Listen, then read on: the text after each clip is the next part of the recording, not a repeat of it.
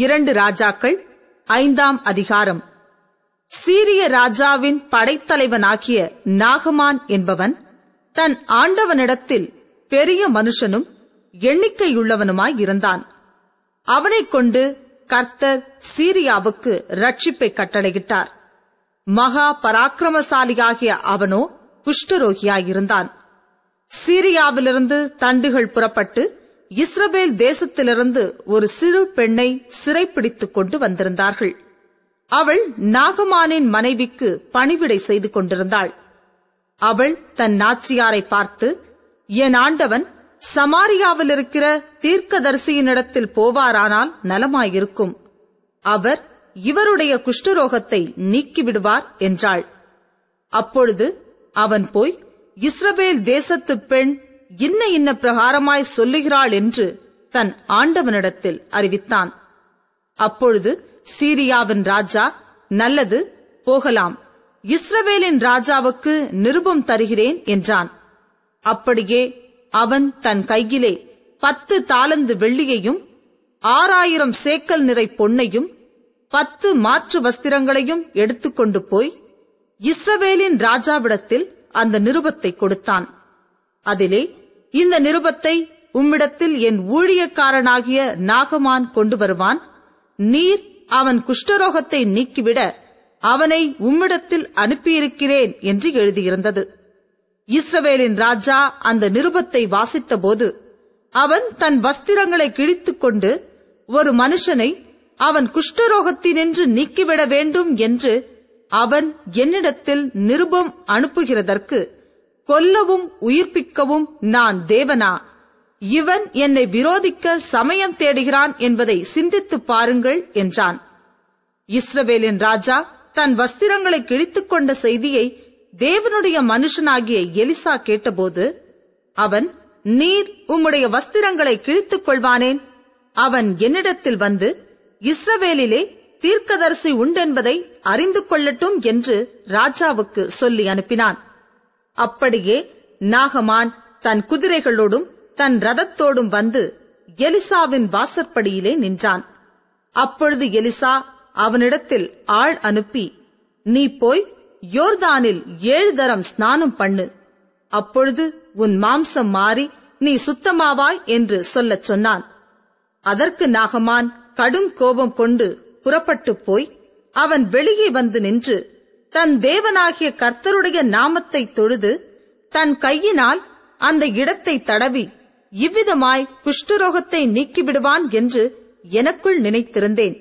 நான் ஸ்நானம் பண்ணி சுத்தமாகிறதற்கு இஸ்ரவேலின் தண்ணீர்கள் எல்லாவற்றை பார்க்கிலும் தமஸ்குவின் நதிகளாகிய ஆப்னாவும் பர்பாரும் நல்லதல்லவோ என்று சொல்லி உக்கிரத்தோடே திரும்பிப் போனான்.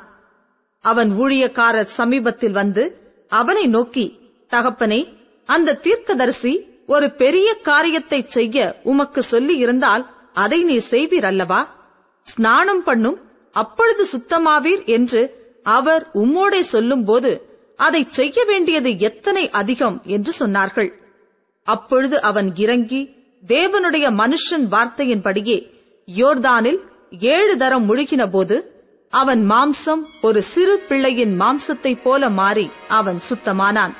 அப்பொழுது அவன் தன் கூட்டத்தோடெல்லாம் தேவனுடைய மனுஷனிடத்துக்கு திரும்பி வந்து அவனுக்கு முன்பாக நின்று இதோ இஸ்ரவேலில் இருக்கிற தேவனைத் தவிர பூமி எங்கும் வேறே தேவன் இல்லை என்பதை அறிந்தேன்.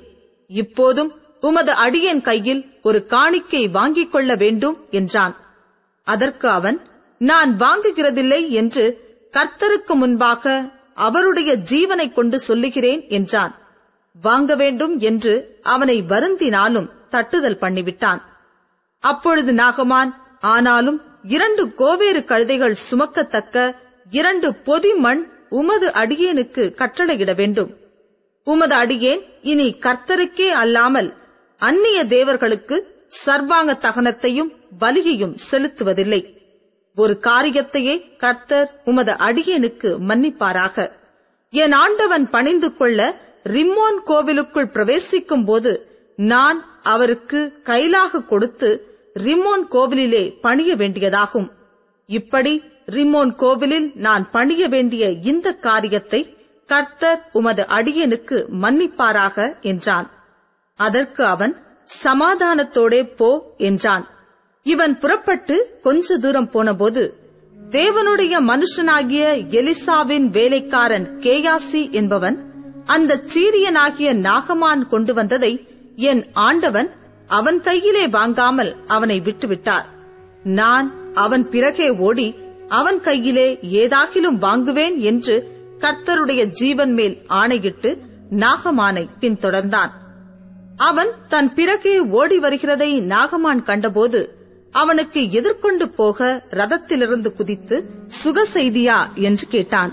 அதற்கு அவன் சுக செய்திதான் தீர்க்கதரிசிகளின் புத்திரரில் இரண்டு வாலிபர் இப்பொழுதுதான் எப்பிராயிம் மலை தேசத்திலிருந்து என்னிடத்தில் வந்தார்கள். அவர்களுக்கு ஒரு தாளந்து வெள்ளியையும் இரண்டு மாற்று வஸ்திரங்களையும் தர வேண்டும் என்று கேட்க என் எஜமான் என்னை அனுப்பினார் என்றான்.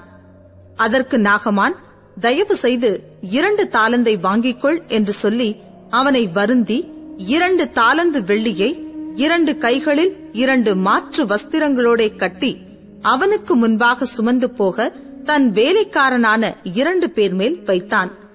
அவன் மேட்டண்டைக்கு வந்தபோது அவன் அதை அவர்கள் கையிலிருந்து வாங்கி வீட்டிலே வைத்து அந்த மனுஷரை அனுப்பிவிட்டான். அவர்கள் போய்விட்டார்கள். பின்பு அவன் உள்ளே போய் தன் எஜமானுக்கு முன்பாக நின்றான். கேயாசியே எங்கே இருந்து வந்தாய்? என்று எலிசா அவனை கேட்டதற்கு அவன் உமது அடியான் எங்கும் போகவில்லை என்றான். அப்பொழுது அவன் இவனை பார்த்து அந்த மனுஷன் உனக்கு எதிர்கொண்டு வர தன் ரதத்திலிருந்து இறங்கி திரும்புகிறபோது என் மனம் உன்னுடன் கூட செல்லவில்லையா? பணத்தை வாங்குகிறதற்கும் வஸ்திரங்களையும் ஒலிவத் தோப்புகளையும் திராட்சத் தோட்டங்களையும் ஆடு மாடுகளையும் வேலைக்காரரையும் வேலைக்காரிகளையும் வாங்குகிறதற்கும் இது காலமா? ஆகையால் நாகமானின் குஷ்டரோகம் உன்னையும் உன் சந்ததியாரையும் என்றைக்கும் பிடித்திருக்கும் என்றான். உடனே அவன் உறைந்த மழை நிறமான குஷ்டரோகியாகி அவன் சமூகத்தை விட்டு புறப்பட்டு போனான்.